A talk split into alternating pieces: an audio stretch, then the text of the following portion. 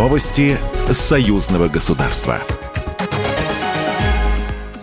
Здравствуйте, в студии Екатерина Шевцова. Республика Беларусь разделяет основные подходы российской стороны на международной арене, заявил посол Беларуси в России Дмитрий Крутой. В Москве прошел второй круглый стол, темой которого стало урегулирование ситуации вокруг Украины. В мероприятии приняли участие Сергей Лавров, глава МИД Российской Федерации, Дмитрий Крутой, посол Беларуси в России, а также руководители 36 зарубежных дипмиссий, аккредитованных в Москве. Глава российского МИД в рамках встречи заявил, что Россия нацелена на соблюдение норм международного права и устава ООН, усиление роли организации ШОС и БРИКС на международной арене. Он подчеркнул устойчивость экономики России в условиях санкций. В сфере экономики Россия переходит на расчеты с основными торговыми партнерами в альтернативных валютах, что позволяет успешно противостоять санкциям коллективного Запада.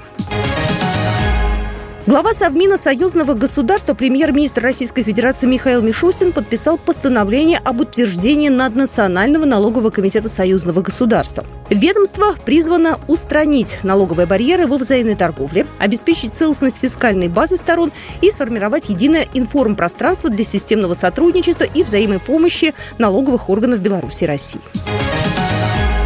Россия и Беларусь поставят новый рекорд по взаимной торговле. Совместное заседание коллегии Министерства экономики Беларуси и Министерства экономического развития России проходит в Бресте. Максим Решетников, глава Минэкономразвития Российской Федерации, заявил об увеличении товарооборота между Россией и Беларусью. В январе-сентябре составил почти 3 триллиона российских рублей, а значит рост равен почти 11%. Российские инвестиции в экономику Беларуси увеличились на треть.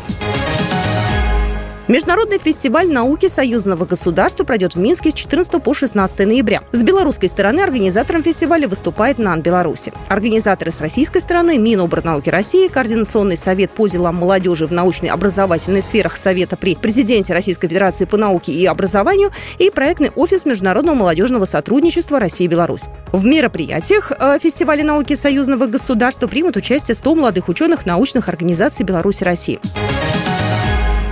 Белорусская пассажирская техника будет использоваться в Казани во время турнира «Игры будущего» и саммита БРИКС, отметил посол Беларуси в России Дмитрий Крутой. Новая поставка – это машина в новом исполнении, абсолютно эксклюзивная. Казань стала первым городом, куда экспортирована эта техника. Транспорт изготовлен в 2023 году Минским автомобильным заводом специально для Казани. На встрече в столице Татарстана присутствовал глава республики Рустам Минханов, посол Беларуси в России Дмитрий Крутой и мэр Казани Ильсур Медшин.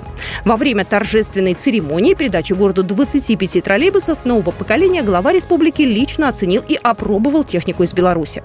Программа произведена по заказу телерадиовещательной организации Союзного государства. Новости Союзного государства.